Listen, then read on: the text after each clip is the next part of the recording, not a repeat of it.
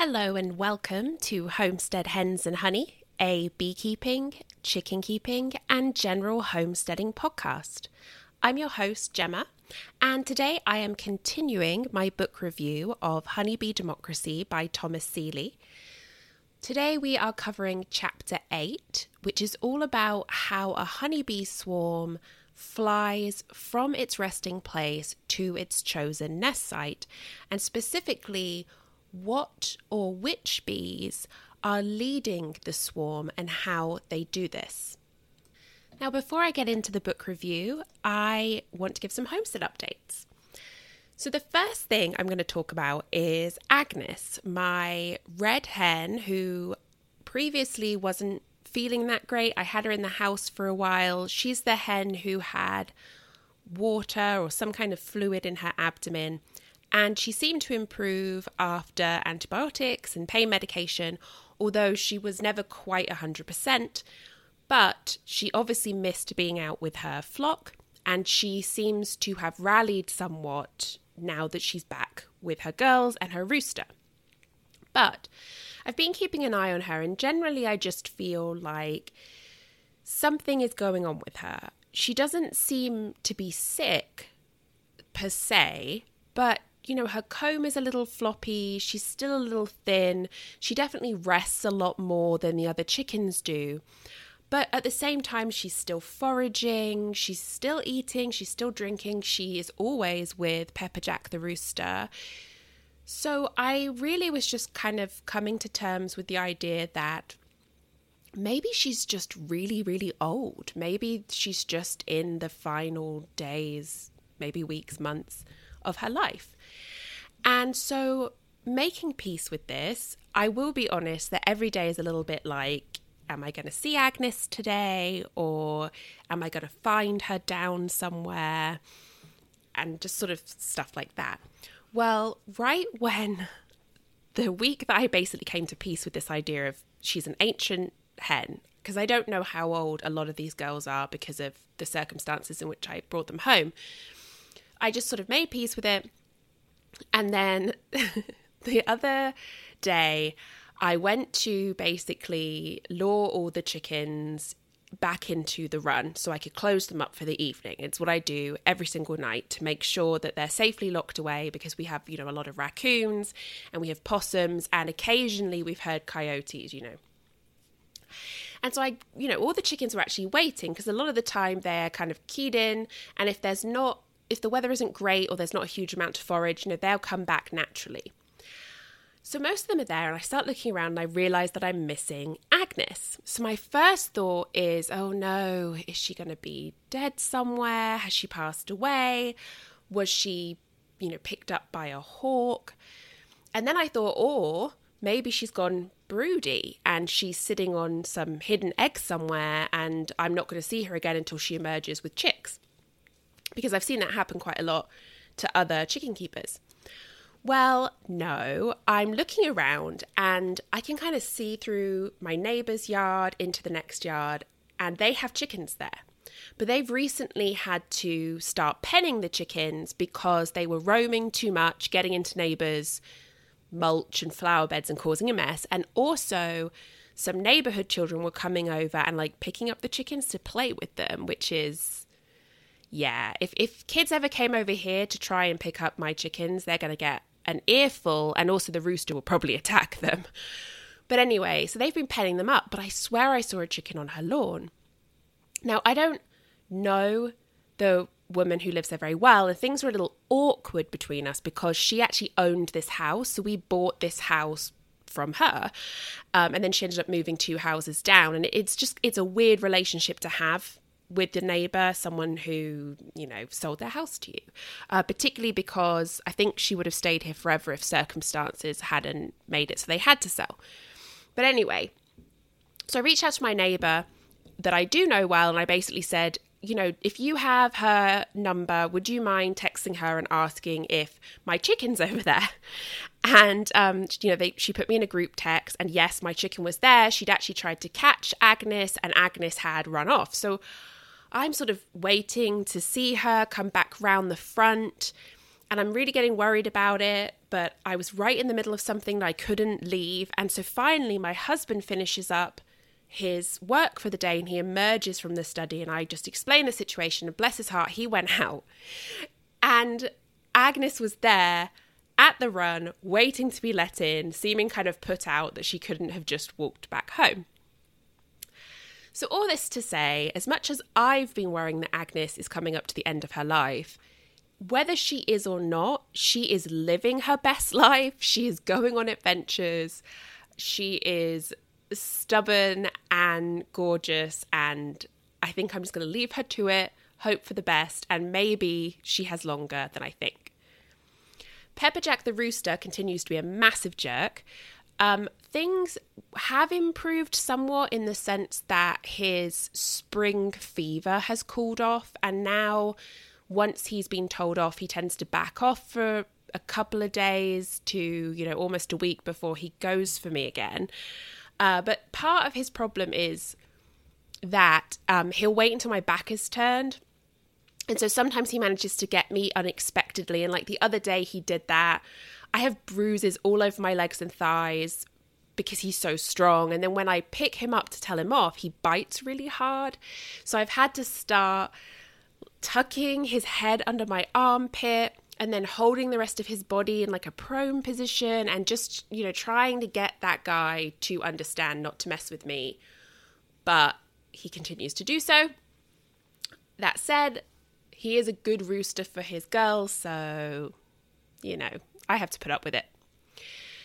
In other chicken news, we had an interesting incident uh, last week. So, we had some nice weather. I'm out on the deck and just sort of reading and relaxing and watching, you know, bees fly around and the birds and all that kind of stuff. And suddenly I heard the crows doing an alarm call. And it was the kind of alarm call that I actually hadn't heard before. So, usually, if they see a hawk, they start kind of mobbing the hawk and they'll make some calls to rally the family of, of uh, crows together to go after them. And it's a very specific noise, and it's probably one that you've heard if you have crows anywhere. But this was very different. It was very strident. It it sounded worried, honestly, and it was followed by the chickens all making very loud barks and bark bark bark and just like there was something going on. So I got up, I went out of the fence, and I saw the chickens, and there was like a small group of hens under one tree, and then the rest of the chickens a couple of trees down with the rooster. And the small group of hens were the ones who were freaking out. They were making a huge racket, they were really upset. The crows had flown off. And I think what happened is that I suspect a hawk actually did make a play for one of the girls, and the crows dived in, kept the hawk away, and the chickens kind of ran and got separated. And the three hens who were away from the rest of the flock were the ones who might have been targeted. So, after some sort of, you know, checking to make sure that no one was injured, I managed to get the three girls to join the flock. And at this point, the rooster was walking them back home. So, you know, I helped him kind of herd them and get them home. And as I'm counting them, I realize that we're missing a chicken.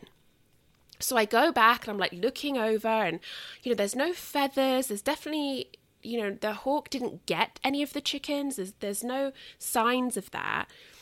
But I'm still missing this girl. And then all of a sudden, I hear this really sad sounding, like noise coming from under our boat. And I lift up the cover, and there is one of my ginger hens looking really freaked out and upset. And probably got a little too close when that hawk dived, is what I'm thinking there. So I was able to kind of get her out and then gently shoo her towards the flock. And I made sure they were all together, you know, and the rooster kind of checked her out a little bit and then made sure she joined in and everything was fine. And I'm sharing this not just because I thought it was interesting, but because if you have crows near you, are so many people who keep you know chickens or ducks or any kind of poultry have found that crows are really beneficial because they will guard their territory from hawks and by doing so they also protect your own birds so i'm super grateful to our crows they you know, sometimes nest in the fir trees. I don't think we're part of their main nesting area, but we're definitely part of their territory. And they don't come to the bird feeders. Probably they're just too big for them. So, my husband and I have been talking about making a raised platform feeder up near the fir trees and putting things out for the crows specifically to kind of build our relationship with them a little bit more because we're very grateful to them for looking after our girls. In other homesteady news, you know, things are blooming here, the forsythia, the daffodils. I saw a dandelion come up, finally a little yellow flower, but I don't think we're in a nectar flow by any stretch of the imagination. You know, there's there's pollen coming in on some of the trees and some flowers, but we have a ways to go until enough things are blooming that the nectar's going to start to flow. I have been able to spend a couple of hours here and there out in the garden, mainly doing sort of cleanup, but it's just nice to get out there to kind of grub in the dirt a bit, to feel like I'm reconnecting with my land after this sort of long, draining winter. Um, the ducklings that I sent to uh, rescue are doing really, really well. The woman who runs the rescue is so nice. She sent me a picture of them. They're already sort of double the size. They're doing really well. She loves how friendly they are. They're getting a outside time now because their adult feathers are coming in. So it probably won't be long until they move outdoors permanently. And it's so nice just to see them and know that they're in good hands my plan for getting ducks is still going to go ahead. And after some research, I've decided that I'm going to build the duck house myself, but I'll probably buy um, a run for them just because I kind of priced it out. And honestly, there are some really affordable, good runs available now that I think would work really well for just, you know, a very small gaggle of ducks. So, watch this space. I'm in the process of pricing out material for building the duck house. And once that starts, I will be documenting it on my Instagram and I'll share updates here. In Hive updates, as you all know, I'm down to the one colony. Um, I had my neighbor, he swung by again and he did a second oxalic acid vaporization treatment. And I actually didn't get a big mite fall from the first treatment, which is a really good sign. So there were definitely mites there that I had to clean off the bottom board, but not at the level that I was worried about because, you know, as you know, mites were a big cause of my colony loss. And there were no mites that came off after the second treatment. So I'm feeling really good about that. I was starting to worry that this colony was like lagging behind other colonies in this area because I've seen a lot of other local beekeepers talking about how much brood they have and how some colonies are really exploding and they're worried about doing splits because, you know, it's not the best time this early for a queen to be mating, but they're also worried that if they don't do splits, you know, the colony's going to swarm. So I was worried because I hadn't seen any babies, but I went in about a week ago and uh, there is some beautiful brood. So I saw a full frame of capped brood with four to five partial frames in various stages, although most of them were capped. So the population is definitely building up, and it was just so wonderful to see them getting into that spring um, reproduction mode.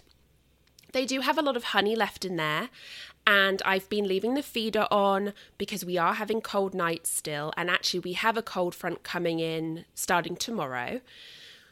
Now, once the night temperatures are consistently above 50 degrees Fahrenheit, I will start putting syrup out to help them with, you know, uh, brood rearing and wax production. Although they are lucky enough that they don't need to make a lot of new wax because my frames already have um, comb on them.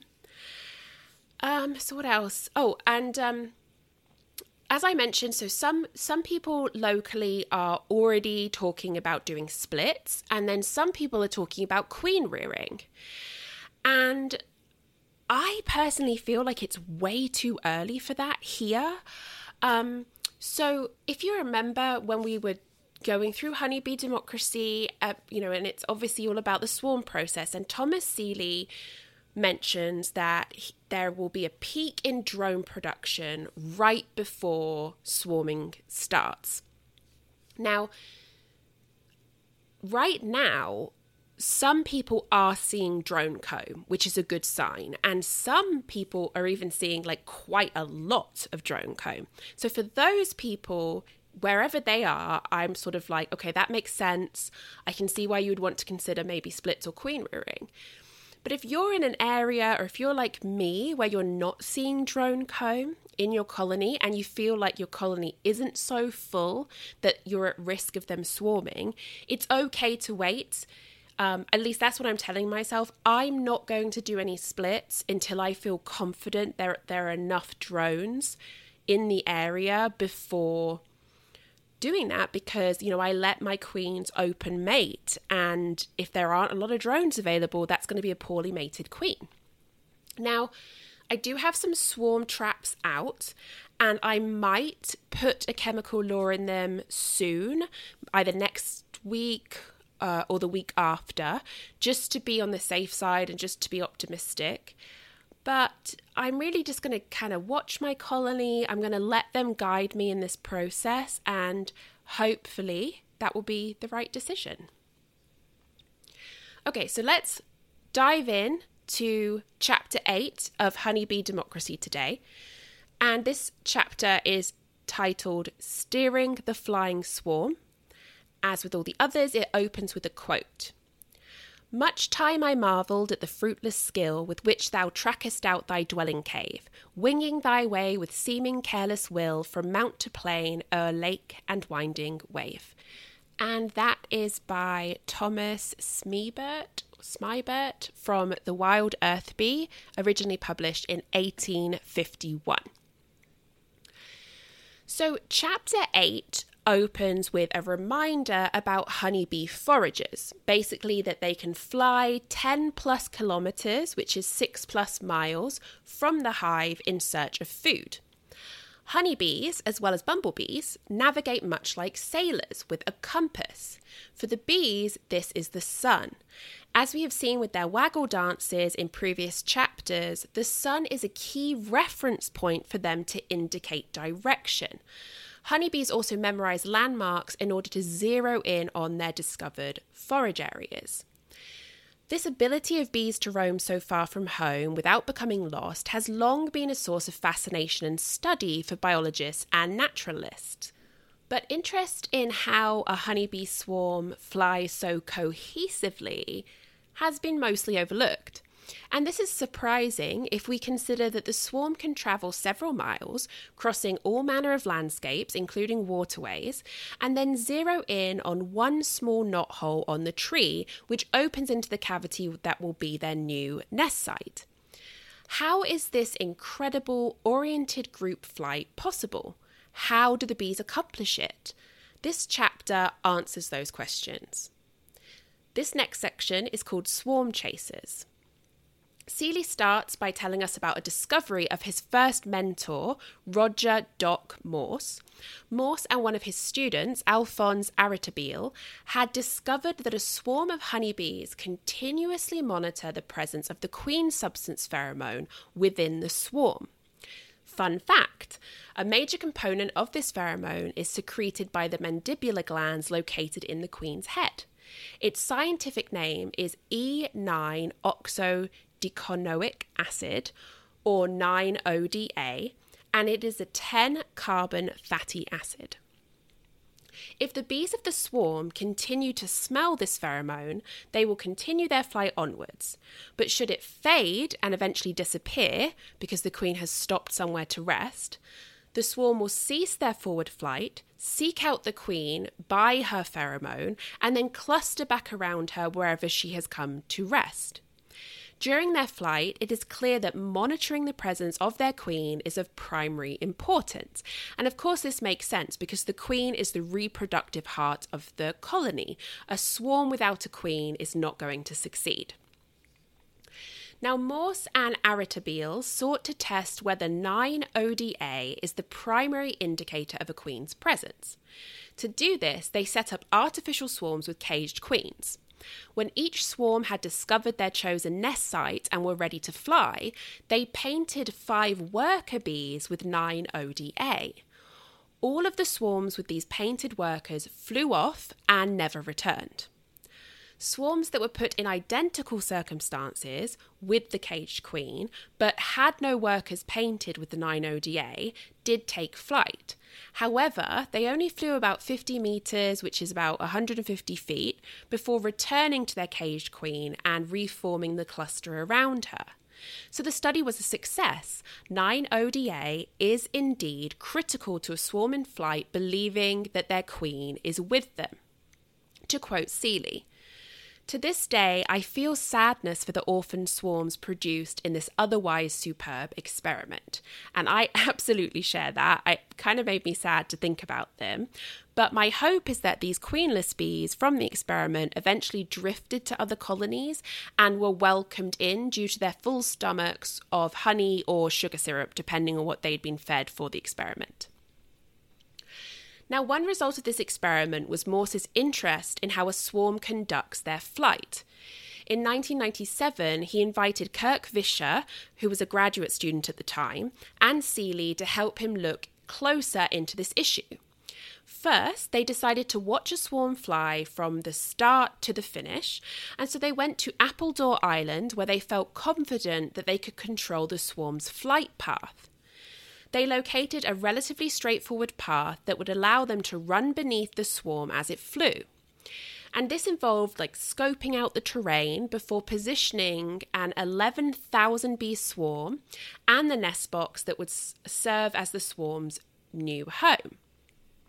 The track that they were able to locate was roughly 350 metres, which is 1,150 feet in length, and they used flagged stakes to mark every 30 metres or 100 feet along it. They could then determine the flight speed of the swarm by noting when the centre of the swarm cloud passed each of these markers. It didn't take long for a scout from the swarm to locate the provided nest box, and soon it was being advertised enthusiastically at the swarm cluster. Each bee that danced was marked with blue paint, and they then noted the percentage of marked bees seen at the nest box at intervals of five minutes. Altogether, they painted 143 scout bees and found an average of 29% of scouts at the box had a blue dot. This allowed them to estimate that approximately 495 bees had visited the nest box because 143 equals 29% times 495. This means that less than 5% of the 11,000 bees in the swarm were aware of their destination before they flew towards it.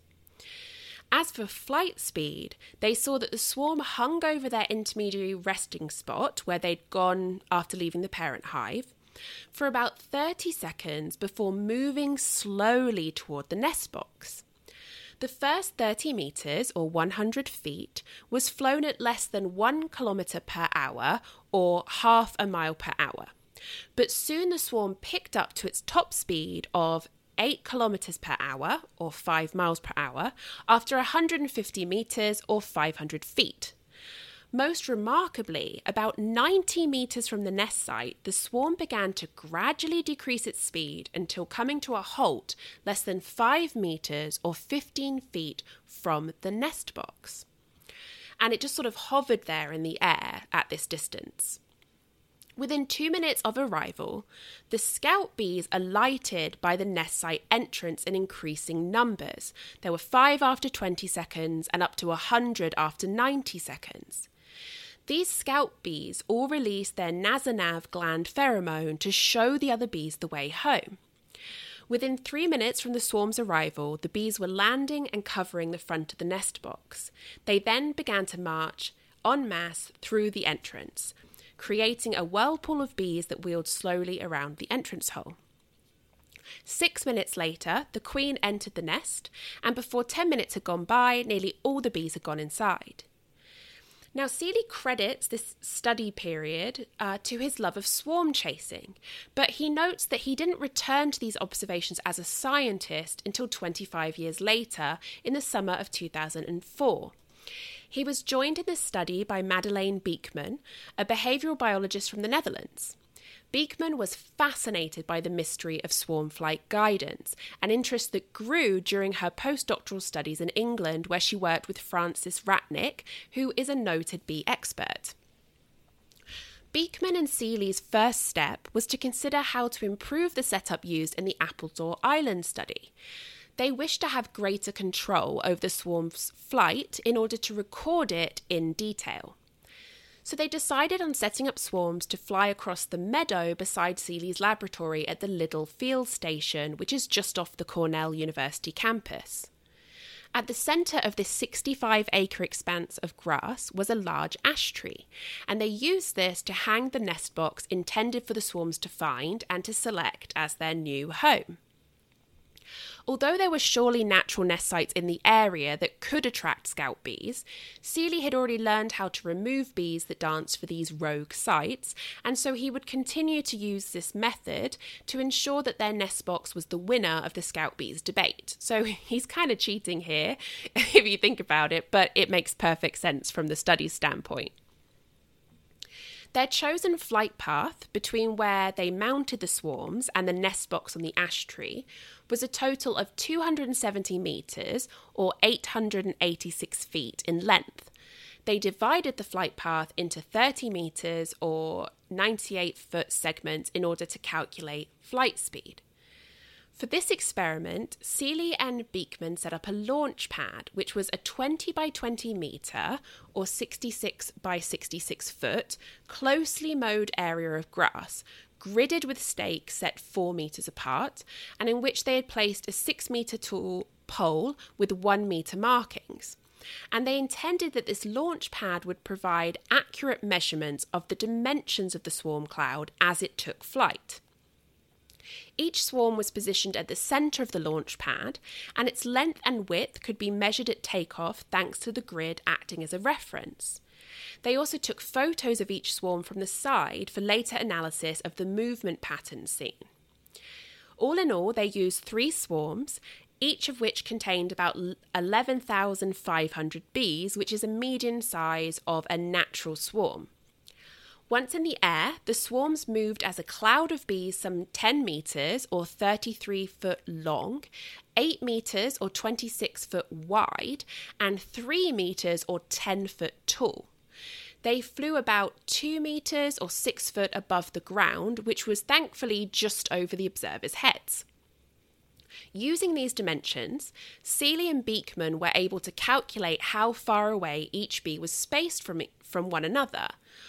On average, the bees were positioned 27 ce- centimetres or 10 inches apart, which gives a density of about 50 bees per cubic metres or 1.4 bees per cubic foot.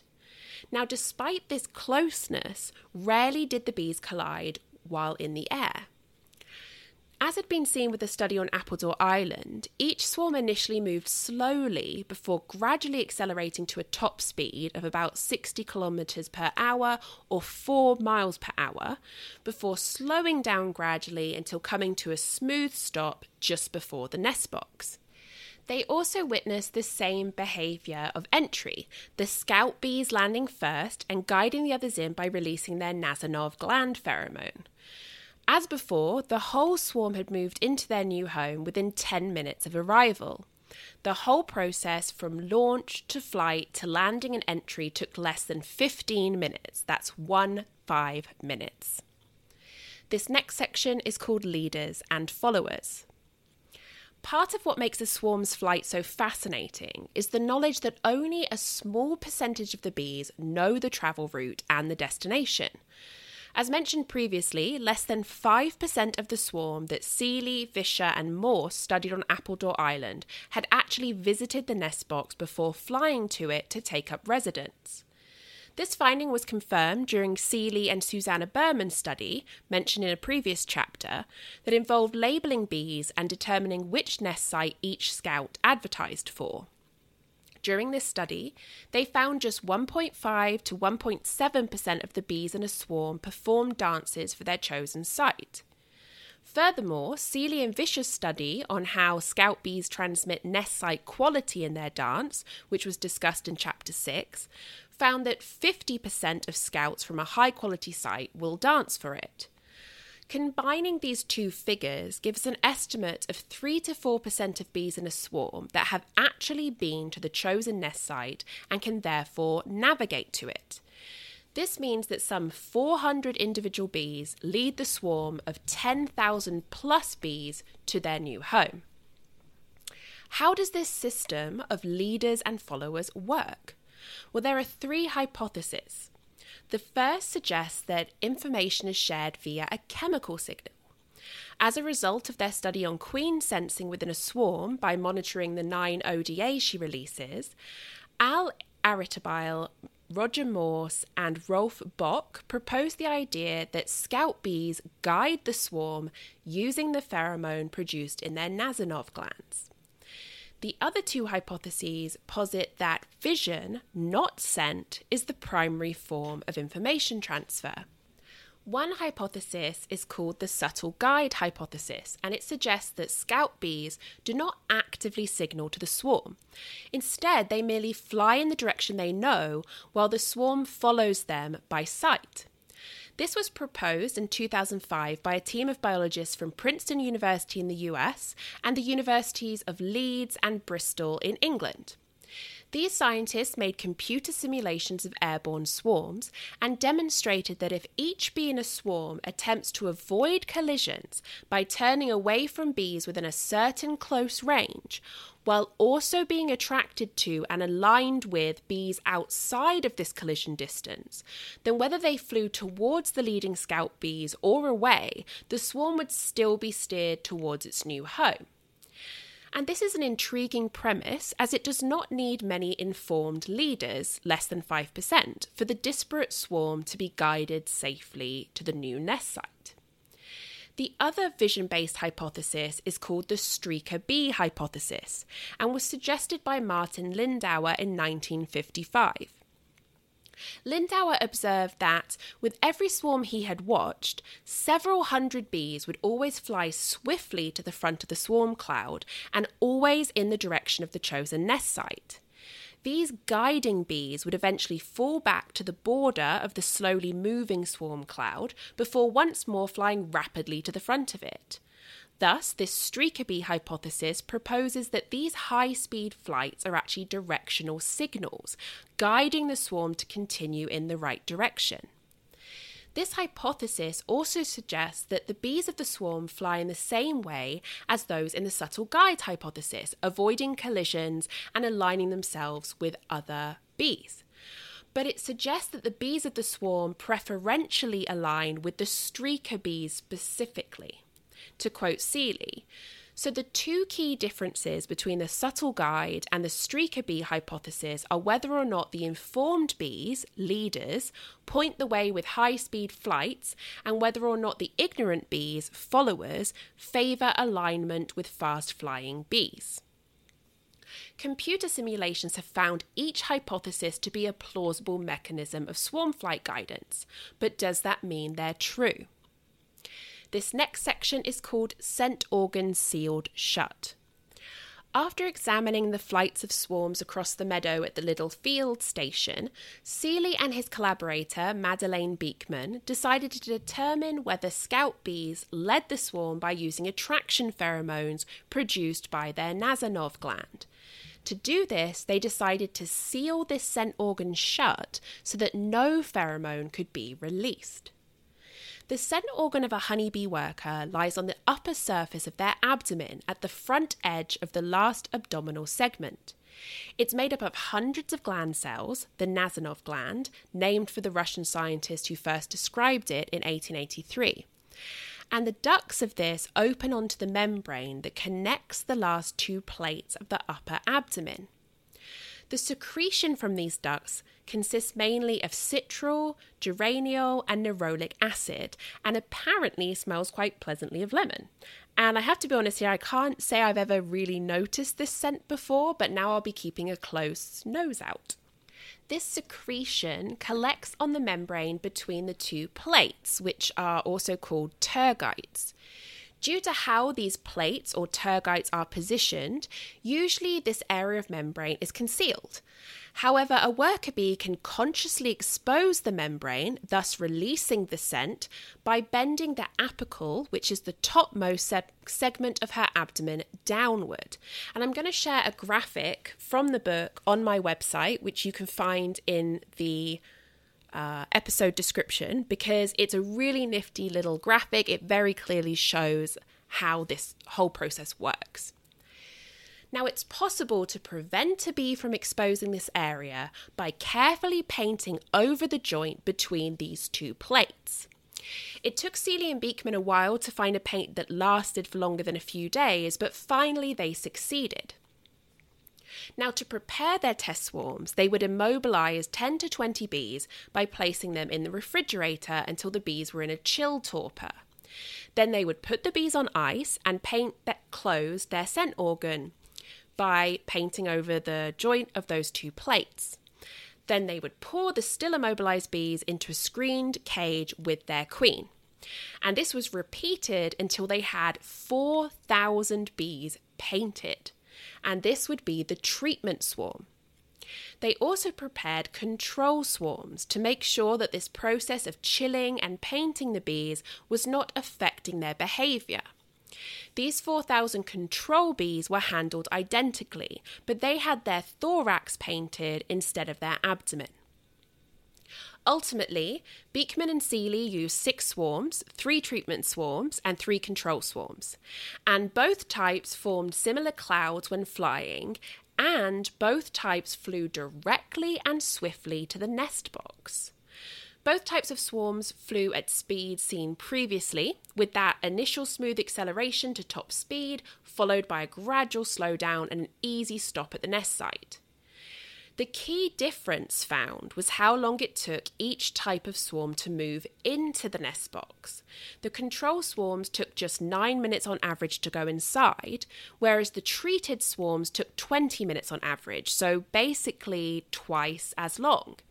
And this makes sense when we consider that Previous observations had shown how scout bees alight upon the box first and then release their Nasonov gland pheromones to mark the entrance of the new home and guide the rest of the swarm in. Now, the poor scouts who'd had their abdomen sealed uh, still were desperately trying to release their Nasonov gland pheromones. They had their abdomens raised in the air and they were whirring their little wings furiously, but to no avail. Now, to test that the paint held for all the bees, Seeley and Beekman inspected 250 bees from each swarm shortly after they had all moved into the nest box, and they found that less than 1% of them had cracked paint seals, and this is an acceptable number for the experiment. So, what does all this tell us? Well, since both types of swarms flew directly and swiftly to their chosen nest site, we can conclude that the leading scout bees do not guide their flying sisters using the Nasonov gland pheromone. This next section is called Streams of Streakers. Now, Seeley and Beekman decided that they've tested this gland pheromone hypothesis, so let's test the streaker bee hypothesis. And they had witnessed the same behaviour that had led Lindauer to propose this theory, but they weren't confident that their visual observations were correct, and nor did they have any kind of data to support it. So initially, they decided to use conventional photography to capture a swarm in flight. They used a 35mm camera, colour transparency film with a slow film speed, and a moderately long exposure time, 1 30th of a second. Using this to photograph a swarm from the side under a clear sky, they could get the entire swarm cloud captured within a single photo, with the individual bees appearing as small dark streaks. And these small dark streaks actually told them quite a lot, such as a bee's flight speed, flight angle relative to the horizon, as well as her orientation. Incredibly, these photos showed that a small minority of bees do in fact fly through the swarm at maximum flight speed of 34 kilometers per hour, which is 20 miles per hour, while the majority of the swarm fly much more slowly. These fast flying bees were also more likely to be horizontal in orientation, which indicates a straight and level flight. These streaker bees tended to position themselves in the top of the swarm cloud, which makes sense when we consider that this positioning offers better visibility to the follower bees, especially when positioned against the background of a bright sky. This following section is called Computer Vision Algorithms for Tracking Bees. The aforementioned photographic study was illuminating and it did provide support for the streaker bee hypothesis, but it wasn't conclusive, and it didn't address the key difference between the streaker bee hypothesis and that of the subtle guide hypothesis. The key to which hypothesis is correct rests on whether or not the rapid flying beads of the swarm point mainly forward toward the intended goal. The subtle guide hypothesis predicts that these bees will not be heading mainly in the correct direction because it posits that the informed bees do not signal travel direction with high speed flight. The streaker bee hypothesis, in contrast, does predict that these bees will be heading mainly in the correct direction because it posits that these speedy bees are the informed bees directing their sister with the fast flight speed. To determine which hypothesis is correct, one would need to be able to track individual bees within the swarm and measure their position, their flight direction, and their flight speed. In 2006, this became possible, and it did demonstrate that the high speed flying bees in a swarm are indeed flying directly to the new nest site. Two individuals were instrumental in developing the tools that allowed this tracking of individual bees within a flying swarm. Kevin Passino, Professor of Electrical and Computer Engineering at Ohio State University, and his brilliant graduate student, Kevin Schultz. Now, Seeley had first met Kevin Passino in 2002 when he was visiting OSU to guest lecture. Upon meeting, Seeley immediately felt that a collaboration would be of benefit to both of their areas of study. He saw in Passino an engineer who was often inspired by biological systems. This fusion of engineering and biology is called biomimicry and was, at the time and still kind of today, considered a hot approach among control engineers. Biomimicry, incidentally, is what my husband specializes in, and he focuses on reptile and amphibian locomotion as his biological systems that guide him in building robotics. But back to the book. Uh, Seeley and Passino were eager to someday collaborate on a honeybee project, bringing Passino's um, engineering knowledge with Seeley's biology knowledge. So, after Seeley and Beekman had published the results of their photographic analysis of the honeybee swarms in flight, Kevin Passino realized that the next step was to record a flying swarm using a high definition video camera. He felt that point tracking algorithms invented by engineers working on computer vision would allow them to track individual bees within the swarm, while also enabling them to determine their position within the cloud, as well as their flight speed and their direction. And so Passino, Seeley, and Kirk Visscher headed to Appledore Island in the summer of 2006 to do just that. The goal was to record a swarm as it flew over the camera at two points along the flight path. At 15 metres or 50 feet from its intermediate resting site, when the swarm would be flying more slowly, and then again at 60 metres or 200 feet when it would be at or near top speed. So the men set up the swarm by the old Coast Guard building at the island centre and a nest box was placed on the eastern shore 250 metres or 820 feet away. The camera used had a wide angle lens to enable it to include most of the swarm cloud's width, but not its length. It also had a high shutter speed, one ten thousandths of a second, so that it could capture each bee as a blob as opposed to a streak, which was what had happened in the photographic study. Their greatest challenge actually came from the winds on the island. In fact, it's so blustery there that a wind turbine was built in 2007 to harness some of that immense natural energy. And high winds dramatically affect a swarm's flight path as the bees are buffeted about and they face increasing flying resistance. It would be difficult, maybe even impossible, to get a swarm to fly directly over the placed markers in these kind of windy conditions. Thankfully, on June 29th and July 2nd, the men experienced calm, little to no wind days and twice captured a swarm flying over the 15 and 60 metre markers. Once they had these two recordings, they handed them over to graduate student Kevin Schultz, who over a period of two years created a computer algorithm that semi automated the data gathering process. Basically, this algorithm enabled the tracking of a single bee from frame to frame, using a pairing protocol that relied on orientation and the shape of the bee itself. Now, full disclosure, the technical description for this in the book is quite long and confusing, but I feel like I have summarized this down, and any errors in translation are entirely my own.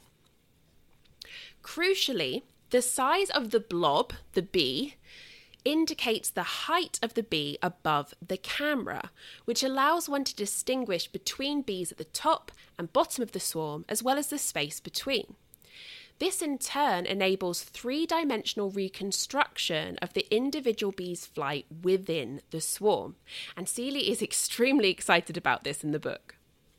Now, aside from the sheer impressive accomplishment of this algorithm, one key fact started to emerge. The fast flying streaker bees were indeed flying in the direction of the chosen nest site. In fact, analysis showed that the fastest bees were flying directly home, while the slowest ones were headed in the opposite direction. The fast bees were also positioned primarily in the top portion of the swarm cloud, confirming Seeley and Beekman's suspicions based on their previous observations. While examining the peaks in flight speeds within the swarm, Seeley noted that the peaks are higher at the front section of the swarm cloud, indicating that the fastest bees are not just positioned at the upper portion of the swarm, but also at the front. Analysis also indicated that bees tended to increase their speed as they moved from the rear of the swarm cloud to the front. Seeley posits that this is likely due to the ignorant bees speeding up in order to follow the leader bees. As more individual bees pick up their speed, more bees around them are influenced to do the same, causing a chain reaction that could explain the smooth acceleration to top speed witnessed in the swarm flight. Now, all of this made Seeley, Passino, and Schultz conclude that it is the streaker bees, not the subtle guys, that provide flight guidance to the airborne swarm and I will share a link to the full published paper on their findings in both the show notes and over on my website so that if you want to read it, you can do so. Seeley states that he would like to test this theory further by somehow preventing the streaker bees from moving so fast in order to see what effect this has on the swarm. But so far, he's not been able to find a method that slows the bees without completely stopping them from flying or acting otherwise normally. One issue he came up uh, against was that um, anything that kind of slowed the bees also made the scouts basically stop scouting, which obviously is going to affect the study in a completely other way. Now, that said, Madeleine Beekman and two students, Tanya Latty and Michael Duncan, did try a different approach to test the streaker bee hypothesis. They managed to direct fast flying forager bees through an airborne swarm entering from the side of the swarm cloud. If the streaker bee hypothesis holds true, the forager bees would create conflicting directional information, thereby disrupting the swarm's flight path. And that's exactly what happened. They tested six swarms, all attempting to fly 100 metres or 330 feet to a nest box, while forager bees were flying quickly back and forth across their path. Of the six swarms, only one reached the nest box intact, and it was actually knocked off course temporarily before it was able to correct itself. The other five swarms either broke apart or were led far off course. Beekman and the students also flew four control swarms, which were identical to the test swarms in every way, but without the forager interruption. And all of these swarms flew directly and cohesively to the nest box. This clever experiment further supports the streaker bee hypothesis. And now we move on to the last section called Assembling the Flight Navigators. Seeley points out how many questions about honeybee swarms in flight are still left unanswered. How does the swarm trigger the slowdown witnessed before arriving at the nest? How do the leader bees move through the swarm? Do they stop in the air and allow the cloud of bees behind them to overtake them? Or do they drop low and underneath the swarm cloud where they can't be seen so they can circle to the back? How does the swarm know they have enough leader bees to take them safely home? What is particularly striking to Seeley is the way that almost all the scout bees at the chosen nest site will abandon it to return to the swarm cluster. Throughout his studies, he's seen this so many times that he knows that it indicates that a decision has been made and the swarm is about to take flight. So basically, what he's talking about here is that the number of scout bees at a chosen nest site grows and grows, and then suddenly they all abandon it and return to the swarm cluster. What makes all the scout bees return before this takeoff? Is it simply that they are visiting the swarm as usual and then pick up on flight readying behaviour like worker piping or buzz running? Or is there yet some unknown signal that let the, lets them know that they must return to the swarm for departure? To quote Seeley, I wouldn't be surprised if the bees possess some secret gadgetry for ensuring that a swarm about to take flight is well stocked with the informed bees who can pilot it safely to its new home. And that's it for chapter 8. So, next up in two weeks, we have chapter 9, which is called Swarm as Cognitive Entity. And then all we have left is chapter 10 and the epilogue, which I will be combining into one episode because the epilogue is very short. So we are almost done. Two more episodes, and we have completed Honeybee Democracy. So, this is the part of the episode now where I'm about to do some personal updates. So, if you want to skip that, then I will say thank you so much for listening. I hope you are enjoying everything that we are, have been discussing. Uh, I do find this extremely interesting. I've never been fortunate enough to witness a swarm in flight, but fingers crossed one day it happens. So I hope you will join me back here in two weeks as we continue on to chapter nine. And I say thank you again for listening and take care. Now, for those of you sticking around, just a couple of quick personal updates. Uh, I am finally allowed to share the news that my husband won a career grant to fund five years of his research. This is a really big deal, and I am super, super, super proud of him. So, yay, husbeast. Um, yeah, it's just, it's really wonderful. It's, it's great for his career, it's great for his research. Um, it's a huge accomplishment, and I'm just over the moon about it. I've known actually about it for a while, but I wasn't allowed to say anything. So I'm just really pleased to share that news. Now, if you follow my personal Instagram, which is at BrittyKitty, you will have seen that I've been using tarot cards to help me focus and ground myself lately. And um, I used to read tarot a long time ago, and I've been relearning the tarot system of the major and minor arcanas and their meanings. But mainly, I find that it's helping me create kind of a journal based meditation practice, and I've been finding it very beneficial. Now, because it's me, I really wanted a bee themed tarot. And sadly, there's only one, which is really bizarre to me. I feel like bees are such wonderful natural teachers. I'm shocked that more people haven't used their imagery. Now, the tarot that I found is called the Journey of the Sacred Bee Tarot, and I did share um, the related oracle on my page. So, the Journey of the Sacred Bee Tarot is currently sold out, although I'm really, really hoping that the creator will do a second printing. But what is happening right now is that the creator of the Sacred Bee Tarot is making a Sacred Bee Oracle deck and it's being funded through Kickstarter. And I shared that on my Instagram pages. I also immediately funded it and I'm very eager to get my hands on the deck. And I really recommend checking out her page, which is still live. The Kickstarter is still running at the time of this recording. Now, Oracle decks don't follow the traditional tarot card system. Instead, they rely heavily on symbolism and imagery to kind of offer up a focal point for you to think about, maybe meditate on. Now, some people use them with tarot cards to get like another look at a reading, and others use them simply as a meditation practice. It's something that they can sort of lose themselves in, consider the imagery, think about what kind of feelings it's bringing up or memories, or just use it to hold in their mind while they breathe through meditation. And I think, however you choose to use them, they're definitely a beautiful, uplifting tool. I am super excited about this project, and I thought that my follow bee- my fellow beekeepers and bee appreciators might like it too. So I'm going to drop the links to both the tarot and the Kickstarter page for the Oracle in the episode description and over on my website. Also, it's important to note that the creator of this deck donates a token of the proceeds for everything that she sells to the Bee Conservancy, which is a really great charitable organisation, and I will share the link to that charity as well. Now, with spring and sunnier days comes an uplift in my mood, so I'm chugging along pretty well at the moment.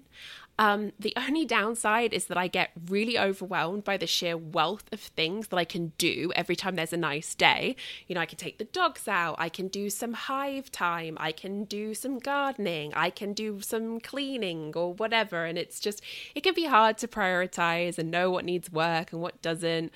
Because um, I really just want to have the time to do it all.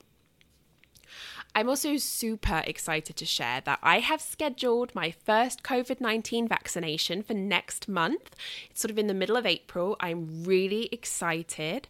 Um, it's making me feel like travel might be on the horizon later this year, which means that um, I can go visit my mum and my brother in England, or they can come and visit me. You know, it also means that things like our Thanksgiving traditions, where my in laws visit us, could be back on, and then our Christmas of visiting them could also happen. So, you know, I'm trying not to get ahead of myself. We, we, just got into spring. There's so much left to do, but I don't know. I'm feeling really hopeful about it. Um, and I hope everyone listening has access to the vaccine uh, already or very, very soon. So that's kind of me in a nutshell right now. Um, things are going pretty good. Fingers crossed, touch wood, all that stuff. I hope you guys are doing super well. I hope your colonies are good. I hope your homesteads are good. Uh, stay safe out there. Yes, with the vaccines, hopefully things got to improve, but it's still important to take precautions, you know, take care of yourselves, be safe. So I hope you'll be back to join me in two weeks when we move on to chapter nine and we get through this book review together. So in the meantime, take care, you know, wash your hands, wear a mask, and as always, hug your hens and then wash your hands. Thank you so much for listening. Take care. Bye bye.